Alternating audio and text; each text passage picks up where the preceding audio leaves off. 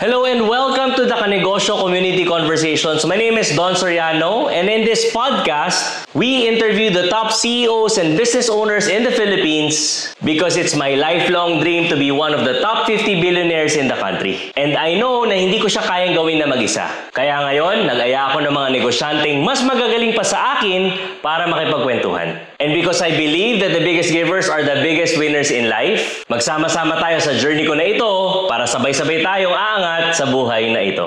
And for this first episode, I invited a friend of mine. His name is Michael Padayao, the owner of Pablings, who owns 19 branches lang naman ng barbershop sa Metro Manila. Sobrang interesting ng kwento niya. Watch this video.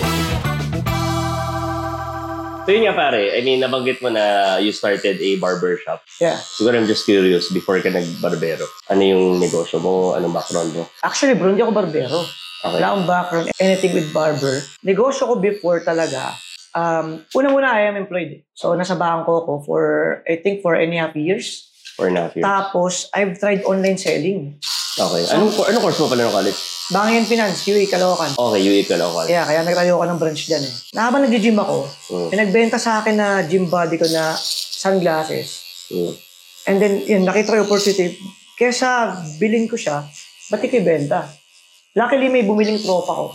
Tinita ko ng 1.5. So yun na, I've started na mag-post na online and everything. Yeah. Tapos, luckily sa akin, na-discover ko si Facebook ads.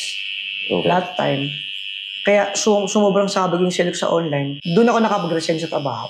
Mm, anong year to? Ilan taong ka? Mga 2018, I think, or 2019. Okay. Mga ganyan. Tapos, kasi 2019 ako nag-start mag-e-commerce eh. Mm. Talagang full blast na eh. 2019 ko rin kasi tinayo si barbershop eh. So habang na- nakaipon ako ng konti sa, ano, sa e-commerce, I've decided na magtayo ng barbershop. Kasi nga, nag-office ako, ang hirap makahanap ng consistent na haircut. May mga araw na pumapasok ako, Mm. ang pangit ng buhok ko.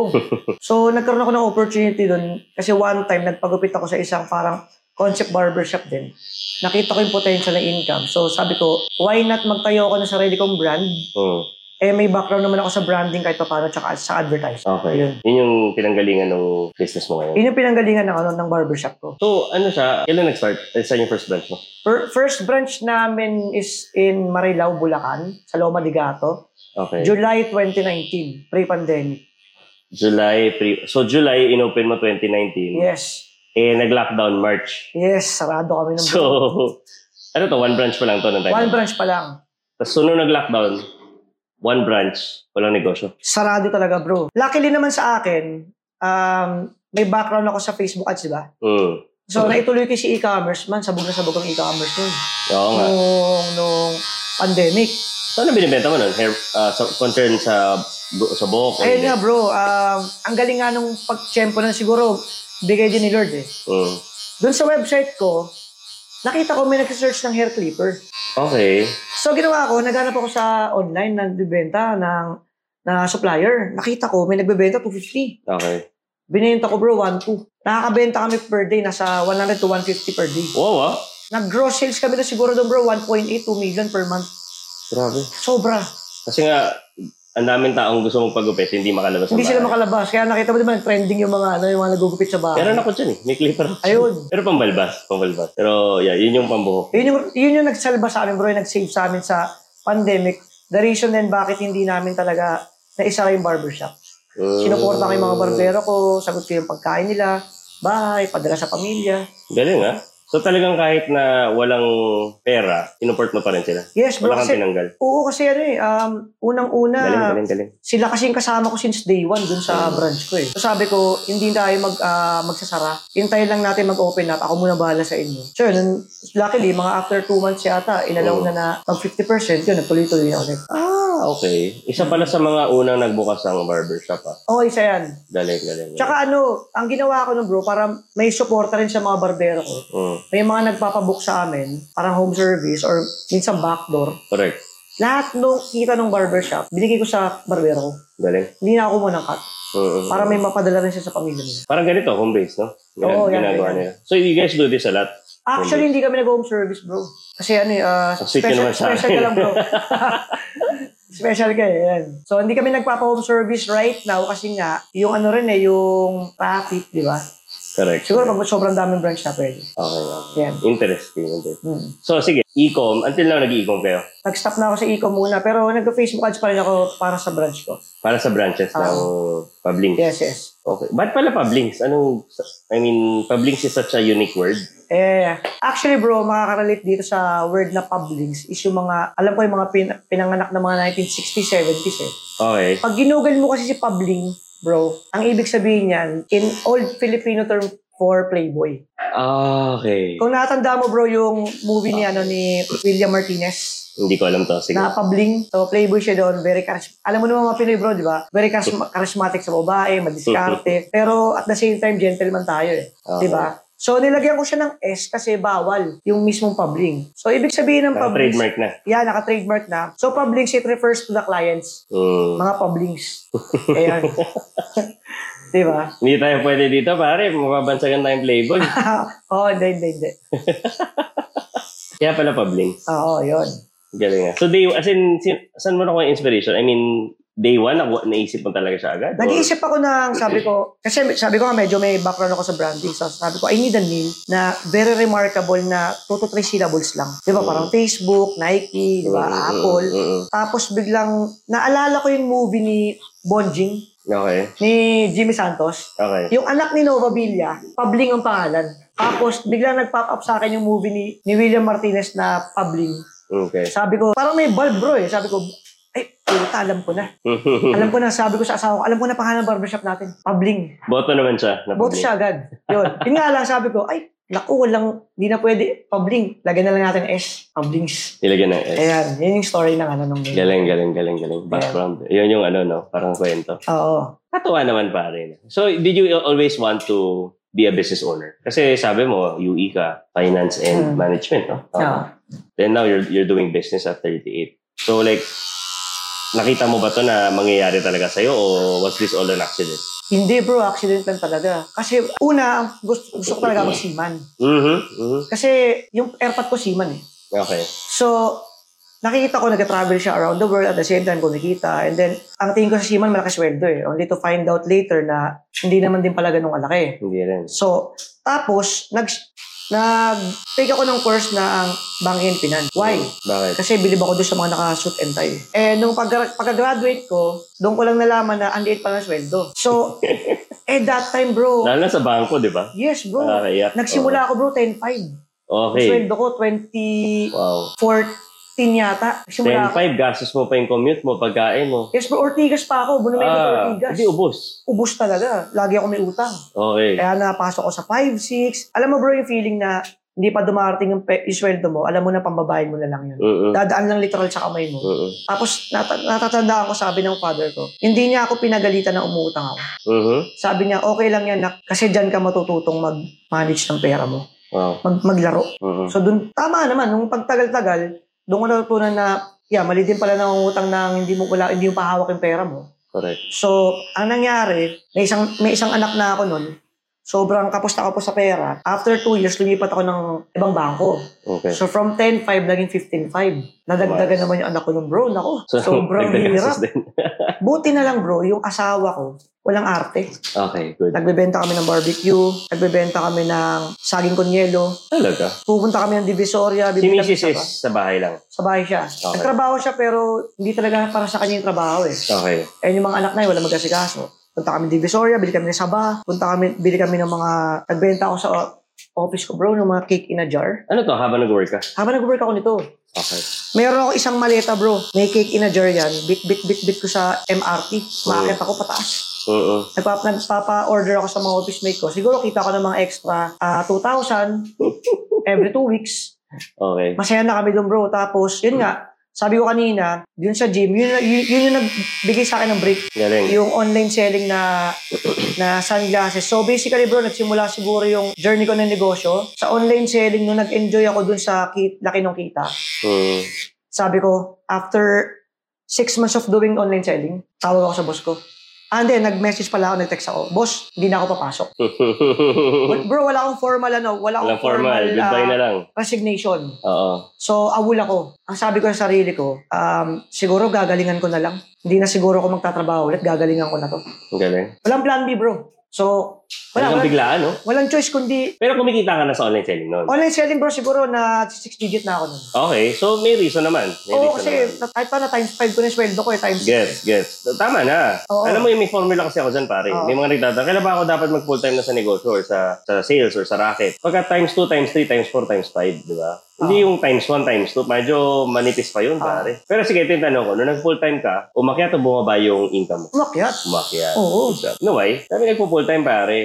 Ang mindset is full-time na magne-negosyo. Oo. Pero yung Oh, dati kasi part-time ka eh, 9 to 6, may trabaho ka. So, the only time magnegosyo ka after work or during lunch break, di ba? Or yung mga pal- palusot-lusot na Yun, yun, yun. Gagawa ko yun. Oo, di ba? Pero pare, yung problema ng iba, which is hindi mo naging problema, pagka-resign, mag, mag full-time sa job, ay sa, sa business, pero ang problema, walang disiplina. So, yung income, imbis na umakyat, pumapantay lang ulit, hassle. Di ba? So, ano nag... Hindi, siguro kasi, would you say na kaya ka ganyan? Dahil nga, sa simula pa lang ng karera mo, nahirapan ka na. Sobra bro. Okay? Imagine ano ha, um, nasabi ko to doon sa podcast ni Boss RDR eh. Mm. Bro, nag-iiwan ako ng pera sa asawa ko, 20 pesos. Wow! Walang naniniwala doon sa podcast, bro, na 20 pesos ang iniiwan ko sa asawa ko. Mm. Kasi that time, sagot kami ng mother ko sa lunch and dinner. Mm. Sabi ko ito, 20 pesos pa. Pambili niyo ng merienda. Lagi niya binibili si mother tsaka banana cue. Mm. Bumagapon na nila yun. Mm. Tapos pag uwi ko, mag-dinner na lang ako. And bro, ito pinakamalupit na nangyari, nangyari sa akin. Pagpasok ko kasi normally, utang ako sa airmat ko. Mm. 100 pesos, 150. Pamasahe lang, mapunta. Tapos, pagdating sa opisina, uutang ako sa kaibigan ko, sa kumpare ko. Mm. Isang araw, bro, sabi ng kumpare ko, pare, wala akong pera ngayon. Patay. Sabi ko, paano ko kakain nito? Bro, ginawa ako. Nagtulog-tulugan ako. Doon sa station ko. Lunch na, inayan nila ako, Mike, kain na tayo. Sige bro, may tatapusin pa ako. Tapos ginawa ako, ah, tulog-tulugan ako ng, ano, kunwari. Tapos trabaho ko ng konti. Ah, lumabas muna sila. Tapos pagbalik nila, kunyari ako nung mag-lunch. Ginawa ko bro, tambay lang ako sa baba ng ano namin, nung office namin, message-message kunyari. Mm. After 15 minutes, akit ako, tulog ako. Buti na lang bro. Yung nasa isip ko nung bro, "Putang ina, ba't nangyayari sa akin to? Mm. Buti pag akyat ko, mababait yung mga kumpare ko, natunugan nila. Hindi pa ako makain. Mm. Binili nila ako ng lunch. Mike, mag-lunch ka na. Hindi bro, kumain na ako, sabi ko. Okay na, kumain na ako. Huwag mo kami nilokohin. Hindi ka pa kumakain. Kaya bro, yung ano, hindi ko talaga makakalimutan yung Grabe. pagkakataon na yun na Nakakilabot yun. ah. yung, yung, yung ano ko sa kanila, yung pasalamat ko sa mga kumpare ko niyo. Isipin mo, bro, nabasa nila? Na hindi pa ako kumakain. Sabi niya, bro, tatapon ko sa ito pag di mo kinain to. Sabi, hindi, sige, kainin ko na. Eh, na malapit ng bro, hindi lang isang beses nangyari. Nung lumipat ako ng bangko, nangyari na naman.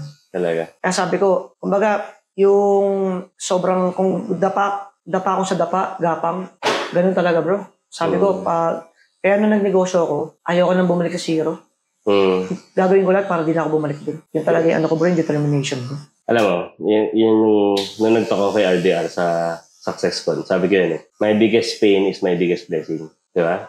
Tama, tama. So yung pain na naramdaman mo, yun din yung nagdadrive sa'yo araw-araw hanggang ngayon para hindi tumigil. Oo. Kasi gigil ka pa din eh. Yes. Kasi I would say, then, tanong kita pare, yung buhay mo ngayon, kahit pa paano komportable na. Yes. Pero ba't hindi ka pa din gigil? Eh, hindi ka pa din tumitigil sa pagigil? Mm. Bakit? Tingin mo. May takot pa bro eh. Okay. May takot pa na, kumbaga, iniisip ko lagi, Hmm. kaya na ba ako masustain nung savings ko? Ilang taon ako kayang i- isalba nung savings ko? So, sabi ko, hindi ako titigil hanggat walang takot. And right now kasi bro, kahit paano may purpose na. Wow. Kaya may, yung drive ko ngayon matindi na. Nung, when, when we started to launch the franchising, ah una goal ko, mag-expand. Hmm. Ngayon hindi. Nung nag-attend ako bro nung one time ng, ng leadership training ni Boss RDR tsaka ni, ni Coach Rush, nandun ko nakita yung purpose ko. My purpose ko right now is to help yung mga barbero sa baba. Bro, kasi ang kinukuha ko ngayon ng mga barbero, yung mga nasa, nag- nagugupit sa 70, 80, 30 pesos, hindi kasi tinatanggap ng mga concept barbershop yan, bro. Hmm. hmm. Kasi ang gusto nila, ang, ang sistema ng mga barbershop na yan, piratean. I mean, magaling sa kabilang shop, kunin natin. Hmm. Ganun. So, ang ngayon, ginagawa ko, sabi ko, mag-transform ako ng buhay ng mga ano, mga barber. It, ako nagte-train. Ako magbibigay siya sa kanilang free training. Kasi bro, training sa barbershop, mahal. eh. Talaga? Oo, may, may bayad yan. yung mga seminars, para matuto siya nung talagang basic and yung, yung mga trending ngayon. Free namin binibigay yan. Tapos para mat- matanggap namin sila. Hmm. hmm, hmm. Kasi, especially mga taga-probinsya. Kaya marami kaming barber ngayon na galing Visayas, Mindanao. Makita mo talaga, bro, yung mga ang probinsyano talaga. Hmm. hmm. Pagdating dito, parang amis na amis sa, sa Manila. Yun Mm. yung tinitrain namin ngayon. Galing. So, Kaya parang- yung drive ko ngayon, mas tumindi. Wow. So kaya ka mag-open ng more branches Yun talaga yung goal ko, bro. para mas marami kang matulungan. eh. Kasi imagine, goal namin siguro yung 20 years ngayon, siguro mga 1,000 branches. Wow. At least 5,000 na barbero na tulungan ko yun. Mm, five each. In my own little way, at least sa barbering community, Mm. may hinayaan ako 5,000 barbero Correct, correct, correct. sa hirap. Anong ano pare? Sorry, ah, I'm not really curious with the business model. eh. So kunyari, babayad ako. Magkano ba gupit sa public? 249. Two. Mura yun ah. Sobra. Mura gupit yun ah. Tap- may, may ano pa kami bro, may promo pa kami. 229 pag student ka. Ah, ah, mura, mura. Yes. Kasi ang gupit ko pare, parang 400 eh. Mm. 400, 500. Sige, so sa 249, magkano, paano, paano yung kitaan ng barbero dyan pare? May Actually- lang disclose to? Okay lang bro. Sige. Actually ano eh, maganda rin kasi may mga nagtatanong din sa franchise eh. Um, 40% sa barbero. What? 40% sa Laki ah. Yes. Tapos, yung tip solo nila. Mhm. Kasi bro, walang walang kain ng tip. Sobrang bihira. Mm, mm, mm, mm. Sa branch namin, siguro minimum 50 pesos. Sa ibang branches namin, 100, 250 ang, ah, ang tip. Sabi ko nga sa mga barbero ko, alam niyo ba, mas malaki pakita niyo sa akin. Kasi ang natitira Oo sa akin, nasa 30-35% lang. Oo nga, kasi upa, kuryente, tubig. Sa inyo, 40% with tip pa. May sahod sila Meron silang fixed na 500 pesos allowance, per day. pero Per day yun. per day. Pero pag nakakota sila, whichever is higher kasi yun. Yun, whichever is higher. Yun. So, kung hindi sila makakota, abo na tayo. Eh. Gets, gets, gets, gets. Galing ha, 40% pare. Mm, Laka na kinikita ng ano. I mean, I mean, kung kunyari, galing kang probinsya, talagang ang laki talaga, bro. laki nun pare. Talagang, isipin mo, galing ka 15, lumipat, lumipat ka ng 250. And honestly kasi bro, uh, ever since ang goal ko as business owner, Mm, alam ng mga barbero ko yan, kahit sinong barbero ko tanongin mo, mm. ang goal ko, ang lagi kong focus kita nila, hindi kita ko. Gusto ko mapalaki ko kita nyo kasi pag masaya kayo sa akin, okay yung mga kasama nyo sa trabaho, Mm, hindi nyo ako iiwan sigurado yan. correct. Kaya yung mga barbero ko, hindi ako iniiwan. Eh. Galing. Ayun yung ano ko, yung, yung, yun yung mindset ko. Grabe. Alam mo, ano talaga yun, no? May kasabihan eh, yung for me to get what I want, I need to help other people Oo. get what they want Tama, first. tama. Sino sabi na? Zig-zig lang. Nababasa ko na yan eh, yung, yung sinasabi, you have to provide uh, opportunity to others. Win-win pare. Win-win. Oo. Um, and I guess if you have win-win situation, if you have, I guess siguro dito nanggagaling yung being a giver. eh. Ah, Kapag ka willing ka magbigay, people are willing to give back to you as well. ganda nun. Na hindi mo kailangan magdamot kasi pagka madamot ka, pagdadamutan ka rin ng mundo. Tama, So dahil kaya ka binibless pare kasi Wow. inuuna mo yung ibang tao bago yung sarili mo. Pero yung mundo na to, yung universe, si God, inuuna niya yung mga taong inuuna yung ibang tao. Oh, talaga? Hmm, di ba? well, ako lang, just to share, di ba kanina kasi pinag-uusapan natin yung kanegosyo community. Oo. Within a week, 6,000 members. Oo. Every day, 50 to 70 na post Hmm. And all of the people there are really commenting and supporting each other. Oo. Even yung mga big time businessmen ng mga kaibigan ko, nandun sila. Oo. At nat- nagtutulungan pare. Kahit yung iba, yung iba may bar- barbershop. Oo. Yun nga, tapos yung, yung isa gusto magsimula ng barbershop, Oo. binibigyan ng tips. Na kung Oo. tutuusin, tabu yun. Oo, correct. Hindi yan normal, di ba? Kasi parang, upat mo, bibigay yung secrets mo. Correct, correct. Pero, I guess yun nga eh, parang sinimulan ko kasi ng, buka tayo content, walang bayad to, sige lang, Mm. anti-value. So ngayon, ang dami na-attract ng mga taong gusto din magbigay. Mag-give. Oo, tama. Na-influence mo sila, bro eh. Eh, Iba, iba eh. I'd like to believe na si Lord lahat yan, pare. Pero Oo. bottom line, ang ganda nung attitude na magbibigay ako without expecting in return. Oo. Pero, ito yung funny, pare ah. God will take care of us. Oo. E- Eto, share ko lang, pare ah. Singit ko lang to. Um, the other day, parang merong message dun sa simbahan na parang sabi niya, huwag ka daw matakot na mawalan ka. Mm. Kasi, kasi yung- imagine mo mga ibon, pare. Oo. Wala namang nagpapasahod dyan, pero nabubuhay sila. Tama. So parang I guess yun, pare. Ngayon parang very, very yung principle ko in life is really all about giving, giving, giving value. Knowing that if I give so much, the world and God will just give back to me. And that's what you're doing right now, brother. Yes, tama. And I guess pare, ito ah. Ito tanong ko, saan mo nakuha yan? Mamaya mo sagutin. Kasi pare, ang daming buraot. Yes, tama. saan mo nakuha yung ganong attitude, pare? Actually, bro, hindi ko rin talaga alam eh. Pero parang natural na sa akin na, na hindi ako mapagsamantalang tao eh. Mm, mm, Mas, ah, mas mapagpaubaya ako na mm, klase ng tao na mm, parang, sige, kayo na lang muna. mm. Even sa mga, di ba, y- habang lumalaki tayo, di ba, yung mga, for example, sa mga, sa school, kunyari, yung hindi tayo pabibo, baga Mm. ganun. So parang ano, okay, parang, normally parang ako yung natatapos ng huli.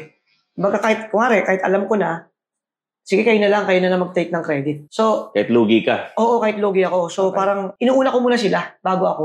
Ako na yung huli. Parang ganun. So, hindi ko alam So talaga. kung- natural siya sa'yo, no? hindi ko siya, Kasi honestly, hindi siya natural sa akin. hindi ko siya naaral, bro eh. Sa akin, inaral ko. eh. Oh?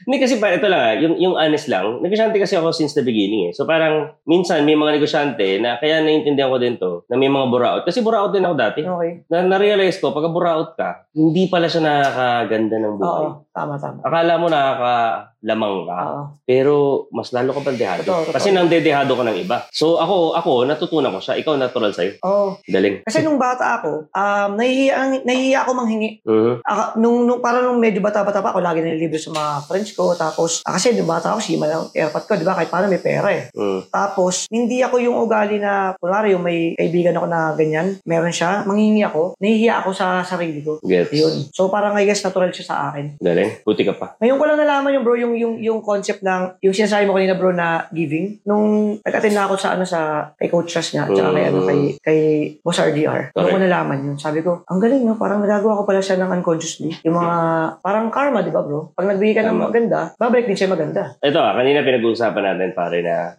I, I guess ah, more than the money, more than the businesses, ang pinakamalaking asset na meron ako ngayon yung network ko. And na-realize ko pare, sa pag network sa pagko-connect with a lot of people, like ito, pare, hindi, ba't tayo nagkakilala? Mm. Ba't, tayo nag, ba't ka nandito today? Oo. Dahil, Gusto ko mag-serve sa'yo eh. oh, nag-offer ka ng libre Oo. kupit. Oo. Kaya siya nandito. Oo. Di ba? Oo. So, sa akin, ganun din kasi ako mag-isip na it really allows people to open their doors Oo. the moment you are willing to give first. Yes. So yun nga, one of my biggest assets now is network. I know a lot of people who want to help me, who want to build my business simply because I was willing to help them first. Di ba? Ang galing nun. Panalo pare na, no, actually kung isipin mo, shit, lugi ako. Shit, magpapakain ako. Wala, wala akong makukuha dito sa conversation na to. Pero yun na nga eh, masyado ka nag-aalala kasi Correct. wala kang tiwala na number one, God will take care of you. Yes. Number two, that people are innately good if you are also good to them. Oo. Na wala, hindi mo kailangan mag-alala pare. Tsaka, ako naniniwala ko, bro, people sense other people kapag may hidden intention. Ay nako. Alam mo yun, bro? Totoo yan. Diba?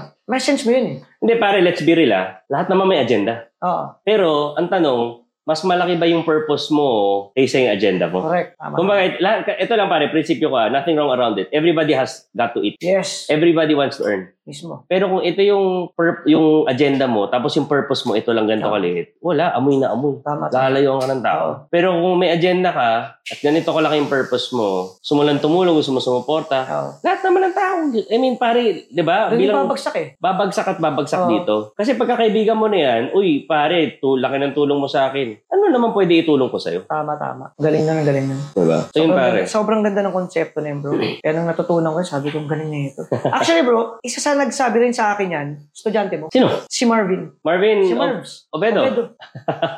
Sabi niya, bro, alam mo ba, nagkakwentuhan kami sa kotse. Oo. Galing kami ng, kay Coach Rush, training Right. Coach Rush. Kinikwento ka niya sa akin. Correct, correct. Kasi sabi ko, pinapanood kita eh. Eh, bro, coach ko yun, sabi niya. So, Galing, galing. sabi niya, sa, sa, ang turo, sabi, ang turo sa akin ni, ni coach dun is, yung mga successful tao are the biggest givers. Sabi, dun, dun medyo namulot yung isip ko na, oh nga, no? Tama nga. Dapat talaga, very Magkakilala na pala tayo, pare. Mhm.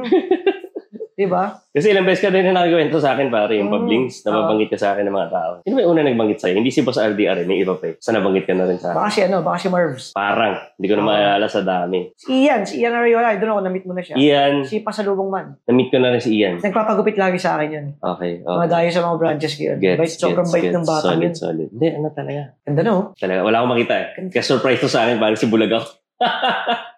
Oh, maganda yan bro. Surprise ang. Sige, sige, sige. Nagkaroon ng flavor yung nagkaroon spice talaga. Actually, ang tagal ko nang gustong ng taong mag-handle ng buhok ko na parang, sige, kailangan. Kasi para every time, marami kasing barbero pare, ayaw na mag-risk. Parang ayaw na sumugal. Parang baka mat- natatakot siguro sila, baka magalit ka. Oo. Eh ako na sinasabi, sige, ikaw anong film mo? Pangit, hindi pangit. Kung Mm. maganda, hindi maganda. Wala na tayo tayong attachment. Hindi naman kita sisisihin. Well, yun. siguro that's the difference with ano, eh, with with barbers na nag-aral. Mm. They they already know what to do sa buhok mo, sa facial features mo pa lang, sa texture ng buhok mo, kung mataas ba hairline mo, whatever. Alam nila yung atake na gagawin sa'yo. Kaya before pa lang kami pumunta dito, bro, alam niya na yung gagawin sa'yo. Mhm. Kinabahan nga siya, nakita niya yung profile. Sabi ko, sino ubuti ka natin? Si Don Soriano. Siya, kinakabahan naman ako dyan. Ina, parang hindi naman kinakabahan. Ayan. Hindi nga ako nakatulog eh. Ah, grabe naman siya. Ayan. Huwag mo sabihin niya, habang ginugupit na, baka makatulog ka dyan.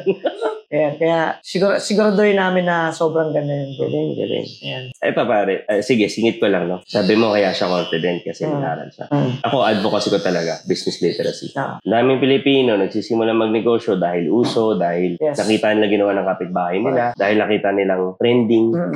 Not to realize na pagka nagnegosyo ka nang wala kang inaral, Yes. hindi ka confident kumilo. Correct. Hindi ka confident mag-risk. Siya, willing siya mag-take ng risk Mm. kasi alam niya na may alam siya. Mm. Knowledge. So actually, that's why we do this. Ba? We Yes. have conversations like this so that people who watch this Oo. especially those who don't know how to start a business, malalaman nila na ang negosyo pala hindi lang about kung ano magandang produkto. Oo, mismo. Kasi doon masyado nakafocus ang mga negosyo. Ano ba magandang negosyo? Yan yung number one question para Ah. sa chat box ko eh, sa, in, Ah. sa comment. Ano Hindi. magandang negosyo? Tama. Hindi talaga eh. Kasi ang dami eh. Ang daming, honestly ah, I would argue, dapat matuto kang mag-no 99 times sa business idea at mag-yes ka lang sa isang idea. Mismo. Tama. Kasi like ikaw, focus ka dito sa barbershop. Correct. Pare, pag naggumawa ka ng sampung negosyo, sabay-sabay, sabog lahat yun. Actually, yun yung ano ko, mali ko before. Hmm, okay. Nagkasabay-sabay ako ng negosyo. Hmm. Ngayon, tama pala, actually, sa'yo ko rin na, na- napakinggan yun eh. Na hindi mo kailangan ng maraming negosyo, kailangan mo isa lang. Talaga. Kasi imagine if you focus your your time and effort and energy dun sa isa lang yun, mas mag-grow siya. Ngayon, yung, yung other business ko, medyo naglaylo na ako talagang sabi ko kay Publix ko nagbibigay lahat ng yung time. Kasi it's, I know it's worth it eh. Hmm. And bro, masingit ko na lang na binanggit mo kanina kasi sa yung mga tao na ano ba usually nagagaya ng negosyo, blah blah blah blah blah. Um actually, ito nakakatawa. I don't know kung tama yung term na nakakatawa. ha. Kasi Mm. baka mamaya mabash tayo. sige lang, sige lang. Um, kapag nagbabaybay ako sa sa kalsada, nakikita ko maraming mga barbershop na nagsasara. Mhm. Eh, nagpa-franchise ako ng barbershop. Sabi mo, malakas. Bakit maraming barbershop na nagsasara? Mhm. Kasi, yun nga yung bro, yung sinabi mo kanina. Nalaman nilang malakas yung barbershop. Nagtayo sila ng sarili nila Nang walang plano. na hindi pinag-aralan, hindi pinagplanuhan. Kasi ang, ang hindi kasi alam ng karamihan, sabi ko nga kanina bro, di ba? Before ko sinimulan to, may background na ako sa marketing, sa Facebook, sa advertising, and sa branding. Ang ginawa ko na lang, inaral ko na yung product, product knowledge na lang. Kaya bro, nung sinisimulan ko siya, confident ako. Mhm. Kasi naniniwala ako eh, na napakinggan ko to kay, ano, kay Kobe Bryant. Okay. Sabi ni Kobe Bryant kasi, preparation gives confidence. Kasi 'di ba, kung ilang libong beses kang tumira ng free throw during the actual, it's just another two free throws na tumira ka na ng isang libo eh. So ako nag-prepare na ako nag-prepare. Eh, habang in-execute, ito na yung prepare ko. Ito na yung in-execute ko ng preparation. Tinutuloy-tuloy ko na lang. Actually, sinabi ni Boss RDR yun. eh. A misconception ng mga Pilipino. Eh. Ayan. Preparation. Galing. I mean, kasi ilang dekada na eh. Fif- 15 years ago, nagsisimula na yung movement about financial literacy. Yes. Mag-ipon, mag-invest, di ba? Magpalago ng pera. Okay yun eh. Ang nakalimutan ng mga tao, business literacy. Yes, tama yan. Di ba? Which is, ang daming OFW lalo na bro. Oh, So, sige, pare, balik natin sa kwento, sa Pablings, di ba? So, Pablings started with 1, 2019, July. 2019. Kailan yung second branch? Second branch namin, nitong taon lang. Ha? Nitong taon lang. Okay. Second branch namin is, um, kung di ako nagkakamali sa Caloocan. And third branch namin, kasi ginawa namin bro ganito. So before namin nilaunch yung franchise, nag-branch out muna kami. So, Tama. we wanted to test the water. Ulit, gusto namin ma, gusto ko malaman yung tibay ni Pablings. Kung pwede ko ba siyang ilagay sa secondary road? Pwede ko ba siyang ilagay sa second floor? Mm. Pwede ko ba siyang ilagay ng walang parking? So, nung tinest namin yung uh, six branches yung branch out before ko nilaunch yung franchise nitong June. So, 1 plus 6. Yes. Okay. So, seven branches yung own ko. Tapos, yung pang-eight is franchise na. So, doon ko na perfect yung formula na dapat pala sa ground floor, dapat may parking, Mm. dapat malapit sa community, sa mga subdivisions and everything, etc. So, yun yung ginawa kong formula. Yun yung ngayon pinapasa ko sa mga sa mga franchises ko kasi yung formula na yun ang nakapag-pa-earn ng six-digit net profit ng isang branch ko. Uh-uh. So, per branches can earn really six-digit per month neto Uh-uh. using that formula. Uh-uh. So, yun yung pinapasa ko sa mga ano, franchises ko Ang galing. So, talagang inaral nyo, no? inaral talaga. Nag-test muna kami bro. Tabu baga, kami na yung namuhunan, nag-take risk na mamuhunan ng anima branches para lang may maipasa namin sa mga franchise, hindi na sila mag-trial and error. Uh-uh. Ayun. And bro, okay lang ba masingit ko lang? Sige, please. Um, ang misconception kasi nila, akala nila is ang franchising ni Publix is we will just guide you to have your own barbershop or how to have your own barbershop. Mm. Hindi. Ang hanap namin business partners. Okay. Kasi, habang franchisee ka ni Publix, bro, kami ang tumatrabaho ng marketing mo. Okay. Kami magpo-provide ng barbero mo lifetime. Creatives mo kami na bahala. Galing. And lahat ng advanced trainings, libre. Kami magpo-provide sa iyo. Pag nawalan ka ng barbero, kami magpo-provide sa iyo. Ng barbero. Yes, lifetime yun, bro. So yung hiring, sila na? Kayo na? Hindi, pag nawalan sila ng barbero, boss Mike, wala kaming barbero. Mag-hiring kami para sa kanila. So yung paghahanap kayo? Kami rin bahala lahat. Parang yun ang pinakamahirap. Yes. Kaya hindi namin sila papabayaan na o pag natayo ng barbershop na kayo na bahala. Hindi. Partner tayo habang franchisee ka namin. Pare doon pa lang, parang ka nag-hire ng HR. Mm-mm. Kung ako yung franchisee ah. Oo. Kasi ito, baka hindi alam ng mga nanonood, pero ang franchising, usually, bahala ka sa buhay mo. correct. Pero kayo nagma-market, kayo Yes. mag, aba, ganda yun ah. Bro, kasi ano eh, siguro yung intention ko, sobrang linis na makapag-provide ng totoong negosyong kumikita. Kasi alam naman natin bro na ah, marami mga franchise business na um, yung medyo bago pa lang pero pinapa-franchise na. Ay, nako, hilaw. Diba? Hilaw. So, ang ganda nung 2019 kayo nag-start, nabuhay kayo even with the pandemic. Yes. Tapos, tsaka lang kayo nag-expand nito Yes, bro. 2023. So, parang meron kayong 4 years of, At least three years bro nung na oh. operation and testing. Kaya meron kami actual data. Hindi, the fact na nabuhay ka ng pandemic. Yes, bro.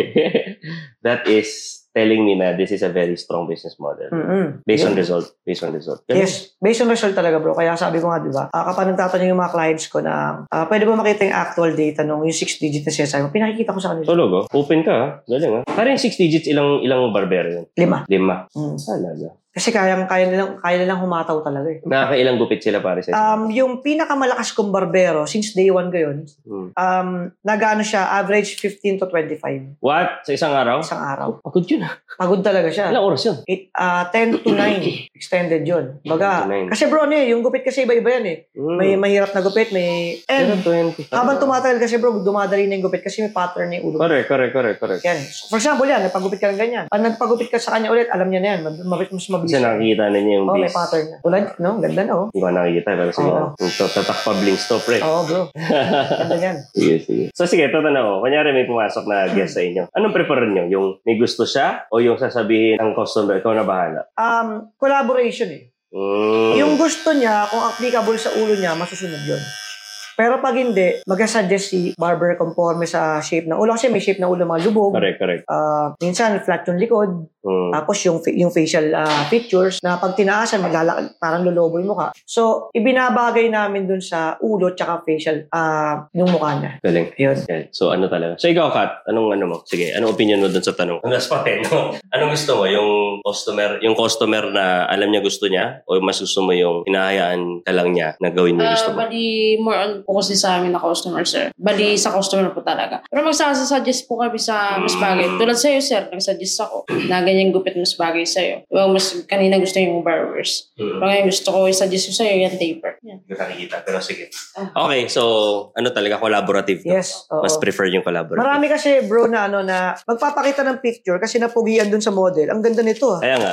Ito gusto kong gupit. Ngayon makikita ng barbero, sir, hindi po bagay sa ulo niya yan eh. Gusto mo Ah. gawan ko ng version ko na maku- medyo makukuha pa rin natin yan, mas bagay sa ulo mo. Gets. Ganun. So, dito na pumapasok yung training niya talaga. Yes. Kasi kahit sundin namin yun, ending nun, hindi maging satisfied client, complain. Para tanong kita, kasi parang based sa kwento mo sa akin, ano eh, isa sa mga, ano ba, yung tinatawag ko, sa negosyo kasi pare lahat ng negosyo may tinatawag na unfair advantage. eh. Okay. Di ba? Na ikaw lang may ganyan. So ano ba example niyan? I would say yung McDo, yung chicken nuggets sila pare forever. Yeah, yeah. Parang pag yung, yung, pag yung ibang restaurant ng chicken nuggets, parang hindi papatok eh. So I guess kayo, pare, yung unfair advantage nyo is the training Yes. for your barbers. Tama ba? Yes, yes. So, ang tanong, saan mo nakuha yung ganong klase? Kasi parang confident na confident ka na yung barbero mo magagaling. Oo. I mean, sa, paano nyo, kasi hindi ka barbero. Paano, paano nyo na-formulate yung training na yun? Ako siguro Ayun, bro, masabi ko yung, pag meron kasi ako bro may pinag-aralan na isang bagay, sobrang obsessed ako, Okay. even with the little details. Mm. Sabi ko kasi, this, eto kasi barbering, na-acquire yung skill na yan. Sabi ko, kung magta-train lang kami na magta-train na magta-train, for sure gagaling kami. So naghahanap ako, ang ginagawa ko, lagi na ako naghahanap ngayon ng something na makakapagpa-level up nung skills namin kahit magbayad ako. Hmm. Kaya imagine nung September, nag, ano kami, Malaysia kami. Kasama nung apat na barbero ko, nag-training kami doon. Na hindi ginagawa ng mga typical ah, barbershop owners. Sabi ko, ito yung mga willing kong gawin, extended na gawin, na ayaw nilang gawin. Sige, ako gagawa nito para maging advantage para sa akin. Galing. Ikaw mismo nag-training o pinag-train mo yung mga Nagpunta tao? kami ng Malaysia para mag-training sila sa mga world world-class trainers. Galing. Para ma- maging world-class din yung ano natin, yung, yung servisyo namin. Galing. Ayun. So, il- ano to? Ito yung mga core leaders mo, no? Yes, Siguro. yung core leaders ko. Tapos, yun yung magiging advantage yung mga franchisees. Kasi yung mga barbero nila, it will be trained by us. Sige, ito may tanong ko sa'yo. Sige. Hindi ka natatakot na yung mga magagaling mong tao. Kasi tinatrain mo sila, nag-invest sa mga tao mo eh. Naglalabas ka ng pera para mag-grow sila, para mag-world class sila. Tama? Yes. Kasi mag-add value yun sa business. Pero at the same time, let's be real, hindi ka ba natatakot na magtayo sila ng sarili ng barbershop or iwan ka nila? Hindi, bro eh. Kasi, You know why? Kasi sabi ko nga before, kung ako yung maging reason para gumanda yung buhay ng barbero, mm, makapagtayo siya ng negosyo dahil kumita siya na malaki sa akin, magiging masaya ako nun. mm, Kasi, eh, that's the purpose naman ng ginagawa ko, di ba? Mag-transform ng buhay ng barbero ko. mm, So, bakit pagkakaitan ko siya ng Mm. pagkakataon na, Sir Mike, magtatayo na ako ng shop ko eh. Ah, okay lang, balis na ako. As long as they're, magpapaalam sila ng maayos, nice. I'll be happy at supportahan ko pa sila na, congrats! Kasi natupad ko yung goal ko. Galing. May nabago akong buhay. Amazing. So yung sincerity siguro bro ng pagtulong, yun yung masabi ko na, ba't di ako natatakot?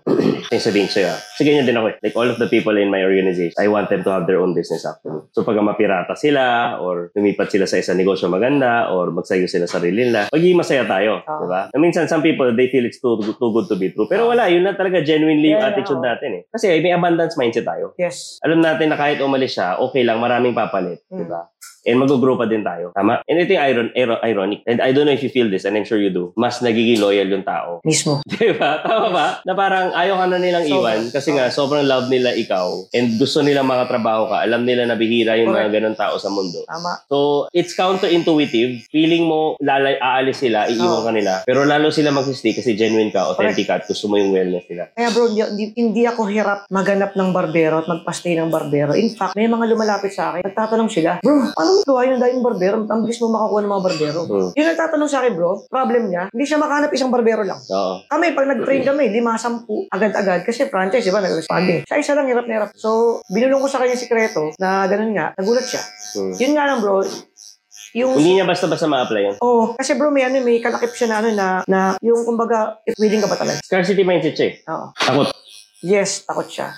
Hindi, hindi mo na willing mag-give. Yeah. Yun, Yun. na nga. Yun na Diba? nga yun. Yun na nga. Kaya nag-work for you kasi genuinely yun ka. Siya Yes. kasi, meron pa siyang values na kailangan niya i-adjust. Correct. Hindi naman sa sinasara ako yung taong yun, ah, pero meron siyang kailangan i-improve sa values niya para makakuha siya ng ganitong klaseng kultura. Yes. Kasi pare ito ah, ito natutunan ko early on. Culture is the best recruitment tool. Tama. Diba? Hindi naman sahod eh. Tama, tama, tama. Marami dyan pare, malamang lumapit sa'yo, hindi dahil, hindi nga nila alam yung sahod. Mismo, galing. O, di ba? Tama. Ganyan ako eh. Oo. Hindi alam sahod. Or maybe yung sahod, di naman ganun kalaki. Pero lalapit sila, pupunta sila sa'yo kasi alam nila, aalagaan mo sila, Mhm. mag-grow sila sa'yo. Tama hindi? Tama, tama. Culture. Culture pare. Oo, tama. So, hindi ko lang alam kung naging intentional ka around it, pero sabihin ko na sa'yo ngayon, even though wala pa ako doon sa stores mo, alam ko yung kultura mo maganda. Kasi ito sikat to, yung attitude niya very positive, the way you, the way, di ba, the way you talk to each other, very, very equals. Oo. Walang boss, boss, Yes. ah, di ba? Oo. Walang boss. Wala, Correct. talagang parang pantay lang. Oo. And that's culture. Intentional ka ba na ginawa mo yan? O, Actually, bro, hindi rin. Hmm, nagkataon lang. Pero dahil ngayon yung character mo. Oo. Kasi culture comes from the leader's character and leadership. Ah, okay. So it's, ito lang, sabihin ko na sa'yo, if this is affirmation, brother, that, well, based on result, pare, you have the massive result eh. Big, and it's coming from your character that's solid, you have solid values, and the values that you have, people around you resonate with it, and that becomes your culture. Correct. Tama, tama. Anong tingin mo doon, pare? Kaya nga, ano bro, eh, um,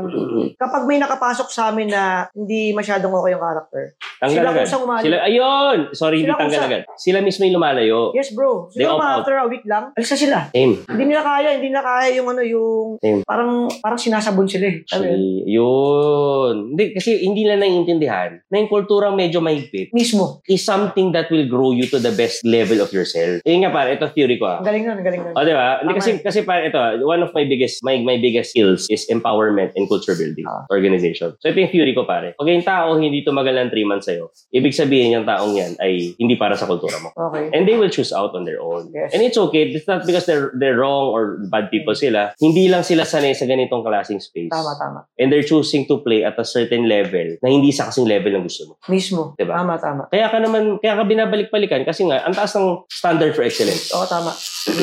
Hindi naman sinasabi ko sa mga barbero ko, bro. eh. Um, kailangan laging ano, high standard yung trabaho niyo. Yeah. Para yung mga kasama nyo, gayahin kayo. Yep. Kaya, yun nga, um, nung nag-meeting kami last time, accountability, accountability meeting namin, imagine bro ah, sabi ko magkakaroon tayo ng adjustments, somehow magiging mahigpit tayo. Sabi mo nga, di ba? Mm. Kasi yung higpit na yun, Mm. Gusto ko malaman kung sino talaga mag-stay. Mm. Bro, imagine, nagsabi na ako sa kanila, yung hindi kayang mag, mag, mag-adjust dito sa, or hindi nyo kaya yung higpit na gagawin natin ngayon, you are now free to, Wow. Wow.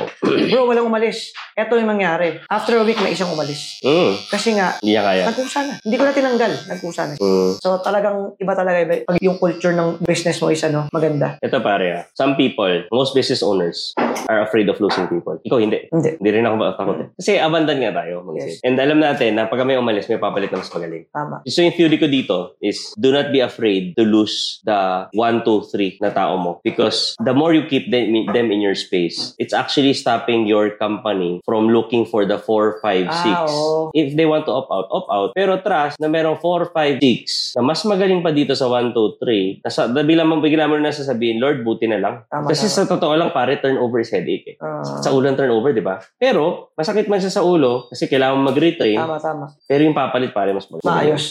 Mas smooth Mas baga, di ba? Tama, tama. Solid, solid. Galing ng galing ng. Anyway, okay, pare. Solid, solid. Grabe, to. grabe, grabe tong...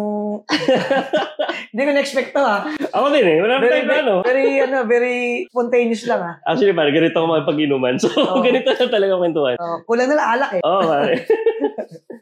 anyway, pare, sige. So, ayun nga, um, nakwento mo pa, Bling started with one. Right now, eh, meron kayong seven company-owned branches. Yes. And ilan na yung nakapilang franchises? Ah, 12 na yung ano yung on-board namin. Galing. Tapos may nakapag-opening na na, I think tatlo. Tapos ngayong month may mag-opening din na apat. Wow. Ngayong buwan. Sa 18 nga, dalawa sabay eh. Galing, galing, galing. So, yeah, I'm, I'm really, ano, I'm really thankful sa kay Lord. yeah. Kasi yeah. sabi ko nga talagang, bro, pinaubaya ko lang talaga sa kanila. Tsaka pare, nagsimula, inopen mo lang yung this year, 18, di ba? Ngayon ko lang siya nilaunch yung franchise. Kaya nga eh. Yes. Hindi, I mean, the start of the year, silang branch mo. Tama? Yes, mismo. Tapos biglang nagkapito, tapos ngayon may nakapilang 12. Ah, grabe. Imagine, ano lang, um, 10 months. Wow.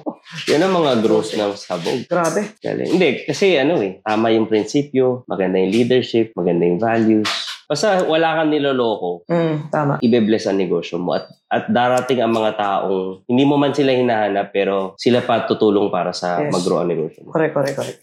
Galing. pare. Sige pare, so curious ako so, sa business model. No? Okay lang ba magtanong tayo about that? Sure. So sige, so magkano magpa-franchise? Tapos anong kasamang equipment? Mm-mm. Anong kasamang, ang sila ba maghanap ng location? Sabi mo, eh, kayo maghanap ng tao, which is, again, hindi yung ginagawa ng ibang franchisee, Yes. pero ang galing nyo, ginagawa nyo, kayo pa magte-train talaga na alagang-alaga. Yes. Kasi iba yung magte-training, pero putyo-putyo training. So ito kasi, service, hindi Yes. pwedeng putyo-putyo. Sige, tama. so, kwento ka naman about that. Um, yung franchise fee natin is, ano, is all-in capital na siya. Franchise all-in capital is 1.8 million. 1.8. Ang kasama nun, bro, is um, interior ah, construction. Mhm. Kung ano yung itsura ni Pablings, ng mga branches namin, ganun magiging Ilang square itsura. meters to? Ang maximum 40 square meters. 40. Smallest. Yeah, ang smallest namin 35. Hindi kami nag-approve ng Okay. less than 30 kasi Okay. gusto namin lahat ng Pablings very spacious yung ano, Okay. yung waiting area. Mhm. So, tapos ang kasama doon, five barber chairs. Okay. So, kasama na lahat ng construction equipments, furnitures, equip, ah, may aircon, may TV, Mhm. ah, towel warmer, and everything. Sama lahat ah. So, basically, bro, ano lang siya. Um, Plug and kumbaga, play na. Plug and play. Plug and play. And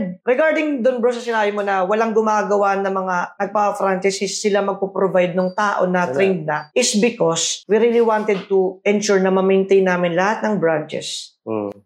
Ah, maganda ang quality and gusto ko talaga bro, um, maagang mag-ROI yung mga clients ko, mga franchisee ko. Anong Kasi target mo para sa kanila? two years bro. Pwede na. Mabilis yun sa franchise. Bakit? Yes, kaya ako goal na mag-ROI sila ng two years. Kasi naniniwala ako, magka-franchise ulit yan. So, ibig sabihin bro, yung, yung mga franchises ko, manganganak yan on its own. Tama. Hindi ko kailangan mag-hard sell, hindi ko kailangan maghanap ng mga bago. Focusan ko lang mag, mag-ROI ng yung mga clients ko, yung mga franchisee ko. Yung, yung, yung growth ni Publix will be rapid. Kwento ko lang. Generics Pharmacy. Mm. They have 3,000 branches in the Philippines. Wow. Alam mo ba na ang 3,000 branches, ang may hawak lang, 300 to 400 franchises. Ibig sabihin, each franchisee is averaging 8 to 10 per. Oo. Oh. Sarap. And by the way, I don't know if you know this, that's better for you. Because you don't want to talk with 3,000. Correct. Di ba sabi mo gusto mo 1,000? Oo. Ayaw mo na 1,000 franchise, ang gusto mo 100 lang. Sandaan lang, bro. Ah, di ba? Kasi, let's be real pare, yung mga may isa o dalawa, yun yung masasakit sa ulo. Sa Tama. totoo lang ha. Tama, Kasi, tama. I'll be honest ha, akala ng mga tao, parang pag nag-franchise ka, eh, minsan para kang Diyos eh. Oo. Hindi, kailangan may respeto pa din at maayos ka pa din kausap. Oo, tama, tama. Yung mga may sampu, yan yung mga matitino kausap. Demanding eh. yung Demanding iba. Tama. Demanding iba. So honestly, ah, like you also have to really choose Ah. who you work with. Kasi we also have franchise, I also have a franchise Ah. business eh. So minsan talaga may ano dyan, parang, alam mo, binili ka na, pre. Tama, tama, tama. Pagka ganyan, balik mo na lang yung pera. Oo. Hindi worth it eh. Sakit sa ulo. Mm. Tapos, buti na lang ngayon, bro, ang ginagawa ko, ah, during the interview pa lang, Hmm. um, medyo nasa-sense out, pag nasa-sense out ko na na, especially kung may mga sagot sila sa akin na medyo off, Alanganin. hindi ko na ina-approve yun. Mm. For example, magkano ba pasweldo sa barbero? 60-40 po tapos ah, meron silang allowance sa 500, whichever sire naman po yun. Ay, ganun ba? Baka naman pwedeng 70-30 lang. Um, hindi po pwede. Pagtapos hindi ko na kailangan. Hmm. Kasi, Baka alam- naman nagtanong lang. Pwede Wi- rin, pwede. Willing naman sumunod. ayun. De, pero gets kita, gets kita. Hindi, medyo, minsan bro, kasi masasense mo yung, Hindi, ano, gets kita. yung, yung energy ng tao eh. So, hindi lahat tinatanggap mo? Hindi lahat. Hmm, galing mo.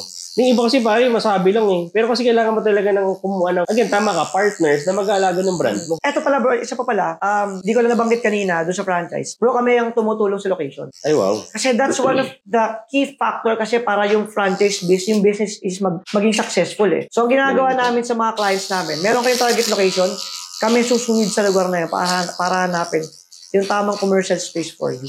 And then we collaborate with the, ano, with the franchise. So, parang sinasabi, kunyari, sabihin ko, ah, gusto ko sa may Manila. Kayo pupunta doon, kayo maghahanap. Pupuntahan namin yan, bro. Kayo maghahanap? So, literal.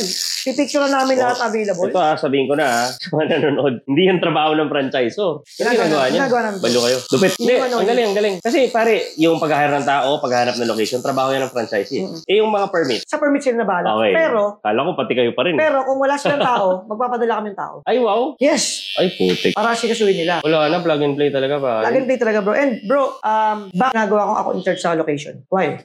Kasi, Kasi bro, kaya nga nagpa-franchise yan eh. hmm, Walang experience sa negosyo. hmm, So, paano siya makakahanap ng tamang location para sa kanya? So, ang gagawin ko, ako yung may experience, ako yung franchisor, i-apply ko yung ginawa ko sa mga branches ko ng mga successful dun sa mga branches na kukunin ng franchisee ko. Para yung success rate niya mataas talaga. And para matupad ko yung na mag-franchise ulit sila after several years. Galing. Yun. Yun talaga yung goal ko. Yung ano talaga bro, yun, correct bro, bro, long game. And yung intention ko talaga, malinis na mag-ROI talaga yung mga franchises. Naka-long game talaga kami. Galing. Lupit, pare. Gusto ko to, pare. Galing ng ano mo. I mean, I'll be honest, bro. I- I've been in the franchise business for so long. Sabi kong hawak, pare. Hmm. Hindi ko na mention lahat. Pero, maraming buraot na franchisor. Talaga ba? And the way you're doing things now, pare, you're giving so much value. Yes. Which is why I think this is gonna be blessed talaga. Kasi, Ay, thank you. mas inuuna mo yung, ano ba, mas inuuna mo sila. Gusto ko talaga siyang kumita, bro. Kung, bro, kung makikita mo lang yung nasa puso ko ngayon na nasabi ko, mag-lie, mag-lie detector tayo ngayon Gets na ka talaga. Hindi, ramdam Ah. ko, ramdam. gusto kong kumita yung mga franchises ko. Talagang gustong gusto ko silang ano. Kasi, bro, alam naman natin sa Pilipinas, maraming scammer. Hmm. Especially mga OFW na financially and business uh, illiterate. So, kung mag-offer ako ng isang franchise business na hilaw, na alam ko sa sarili ko na hindi naman din pang long term at hindi rin hindi ako confident nakikita at binenta ko sa iyo para kitang in-scam. Tama yan. Imagine kung pinangutang mo pa. Hmm. Imagine kung 5 years, 10 years mo na pag-abroad. Hmm. Inin, ka sa akin sa marketing proposal Parang ko. scam mo sila, eh, no? Para kitang in-scam bro, literal. Galing. Kaya nga bro, minsan may mga nagko-comment nga na franchise business is the new scam. Sinasabi nila. I cannot blame them. I cannot blame them. Based on a lot of people in the industry. Paano ito tanong ko, OFW, paano yung mga manager story? Kaya pwede ba? Pag, pwede? Yes, bro. Talaga? Paano yun? Sige nga. Sige, maingay yan. Mamaya. Maingay, Curious ako sa sagot. Sige. Actually, napakaganda ni Publix kasi bro, the business can run on its own. Unang-una, um, kasi yung nilalagay namin na barbero, uh, they are all working with integrity. Tapos, meron kaming nilalagay na cashier na nag-work kasi si head barber at si cashier para maging um, maayos yung traffic. Okay? So, hindi na kailangan ng manager. Hindi mo kailangan magdag- magdagdag ng bagong tao na manager para pasweldoin mo pa. Hindi mo rin kailangan magdagdag ng tagawalis. Kasi yung mga barbero mo, i-maintain na kalinisan, even sa cashier. Mm. And meron din kami system. Meron kami POS. So, ah, kahit wala ka sa shop mo, makita mo kung magkano sales mo. Tapos Mm. meron kami free CCTV. Mm. So, na nakakonect sa cellphone nila. Tama na. Kasama na lahat yun. Ang galing. So, yung daily reporting ng sales, ando doon na. In fact, yung isang franchise ko, bro, na Santa Maria, yung Facebook niya, pag chinek mo, travel lang siya ng travel. And ako mismo, minsan lang pupunta sa shop. Kasi may mga head barbers ako doon nag-report sa akin. Okay. Sir, ito yung sales natin, ito yung takbo ng negosyo, ito yung, ito yung may complaint tayong ganyan, whatever, ganyan. So, Okay. talagang, hindi mo siya kailangan bigyan ng 100%. Kasi, kumbaga, hindi ka magiging self-employed. So, literal na negosyo. Kasi nga, bro, sabi ko kanina, di ba, business partner tayo pag nag-franchise ka sa akin. Tumatrabaho pa rin kami kahit wala ka. Galing. Ayun. Ito pa, I'm curious. Kasi technically ah, you can opt to, pwede mo na solohin lahat to eh. Yes. Ito na lang. Company own mo lahat. Correct. Lang kikitain mo. Yes. So, ba't mo pa pina-franchise? Um, nung una bro, yan din nasa isip ko. More branches, more kita for me. Oh, dalawang sagot ko dyan is, um, yung sa location kasi bro, hindi ko kayang handlein lahat yan. Luzon, Visayas, Mindanao. Imagine Luzon, Mm. Luzon, Visayas, Mindanao. Yung scalability kasi bro, mas mabilis eh. Kung ipawa-franchise ko siya eh. Plus, the fact that I'm giving business opportunity sa mga tao. Hmm. Sabi ko nga kanina, yung dami kasi may scam ngayon, ang dami aspiring entrepreneur. Kasi bro, sa e-commerce, alam ko, ano eh, nung, nung nag-e-commerce ako, doon ako namulit na ang daming aspiring entrepreneurs sa Pilipinas. Kasi ang dami nag-enroll ng courses, di ba? Para magnegosyo. Nung nagkaroon ng deeper purpose na, ay, ito pala yung purpose ng, ano, ng, ng publish. Ah, makapag-provide ng opportunity sa tao. In fact, bro, kung, ito ha, honestly, kung ang mindset ko sa akin na lang lahat, bro, yung mga magandang location na supposedly ako dapat maglalagay, binigay ko sa franchise ko. Hmm. Yung mga pwesto sa Bulacan, Hmm. kasi sabi ko, mindset ko, hindi, akin lahat ng Bulacan. Ako lahat maglalagay dito. Binigay ko sa franchise ko. Kasi sabi ko niya, hindi, hindi nila alam kung saan sila mag maglalagay. Sabi ko, sige sir, ganito na lang po. Meron ako isang location, akin to. Sa'yo ko nabibigay. Pinag-aralan ko na magiging. sa, kaya, sa, kaya ngayon ang focus talaga namin bro is ano, franchise talaga. Ang galing. So, ang goal talaga is really to grow it, eh, no? Yes, Expand oo. talaga. So, yeah, ito na. Ito question ko. What's the exit plan? May exit plan ka ba dito? Or do you just want to grow this to 1,000 and just maintain it? O gusto mo ba ibenta? Hindi bro. Wala. Ang plano ko talaga siya bro, ah, legacy bro, ipamana ko to sa boom. Sa pamilya. Yes, yes. Pag yes. sinabing Pablings, padayaw. Parang di ba sa SM? Yung sa SM. Hmm. Di ba? So, kasi before sumagi na sa isip ko yun, what if may gustong bumili ng Pablings? What if Di ba? kaya mo ibenta? Hindi. Kasi I really wanted to explore the yung yung yung ano niya yung hanggang saan siya. Hmm. I'm enjoying the journey, bro. Sobrang nag-enjoy ako na nagbo-branch out kami unti-unti. Tapos kasi how sure am I na yung bibili ng Pablings, itutuloy yung Vision mo. yung vision ko na yung sincere na pag-transform ng buhay ng mga barbero. Paano kung brautin? Hmm. Mga barbero. Hmm. Ibahin yung compensation plan, Hmm. 'Di ba? Tapos ibahin yung mindset, yung yung intentions mga franchise, iba sa pera-pera, transaction nila lang na, sige, franchise lang kayo, tapos di na kayo supportan. Mas makakasigurado ako na yung vision ko matutuloy kung hindi ko siya ibenta. So, yung pagtulong sa tao, sa barbero, sa mga potential franchises, matutupad pag ako'y may. Okay. Yes, yes. So, ano talaga? Kumbaga, build it and maintain it. Umiinit yung mukha ko, bro, ba sinasabi ko? Bakit? Talagang, ako, I'm really, ano eh, emotion ko. Talagang, Galing. man, di ba talaga? Oo nga, hindi. Ramdam, ramdam. Actually, curious lang talaga ako kaya ako tinanong. Kasi some people, they build a business just to sell it. Hmm. Like in Japsia, di ba? The intention is Yeah. really to sell it to, Mm. to big companies. Yes. Yeah. So, ikaw pala is just really to maintain. Galing, galing. Mm. Yun talaga bro, legacy bro talagang um, kasi nasa, nasabi ko na ang barbershop kasi bro can be a lifetime business talaga. Mm. Kasi naunang panahon pa may, bar, may barbershop na eh. So, kaya siyang ipamana sa mga anak ko, Correct. sa apo. Kailangan eh. Kailangan Di eh. So, etong tinatrabaho namin ngayon bro, hindi na para sa akin to. Mm. Sa mga anak ko na to, Totoo. sa Totoo. kanila na. Galing. Alam mo, you're, you're providing high quality service at such affordable prices. Mm. Ano masasabi? Yes bro. Sinasabi siya sana yung 400, 500 Mm. na gupit plus tip pa. Actually, common na, na namin yan. Oh. Common na sinasabi sa amin ng mga client namin yan. I mean, talagang ano. Kaya talagang kaya mag-volume, no? Mm-mm. Tapos ang pogi ng branding. Good Kasi po sayang din eh, parang bakit mo ipagkakait sa mga tao yung quality na na affordable? Mm, kung kaya naman, di ba? mm. 'Di ba? Kasi karamihan, kung hindi naman ma-afford, edi ano mangyayari sa buong Imagine ano mangyayari sa buong Pilipinas kung sobrang mahal ng mga quality na gupit. Ano yung tsura ng mga lalaki, 'di ba? Imagine mo yun. Ang gulo ng mga gupit, ang, ang pangit ng buhok, di ba? Pero ito yung presyo ng bench nung magpapagupit ako sa kanila nung high school. Talaga ba? Yung pa, 400 na bench eh. 500 na. Hindi ko na-experience, bro, eh. Bench, honestly, hindi pa ako nakapagpagupit sa bench kasi namamahalan ako dyan, eh. Sumama lang ako dun, pare. Ganda, bro.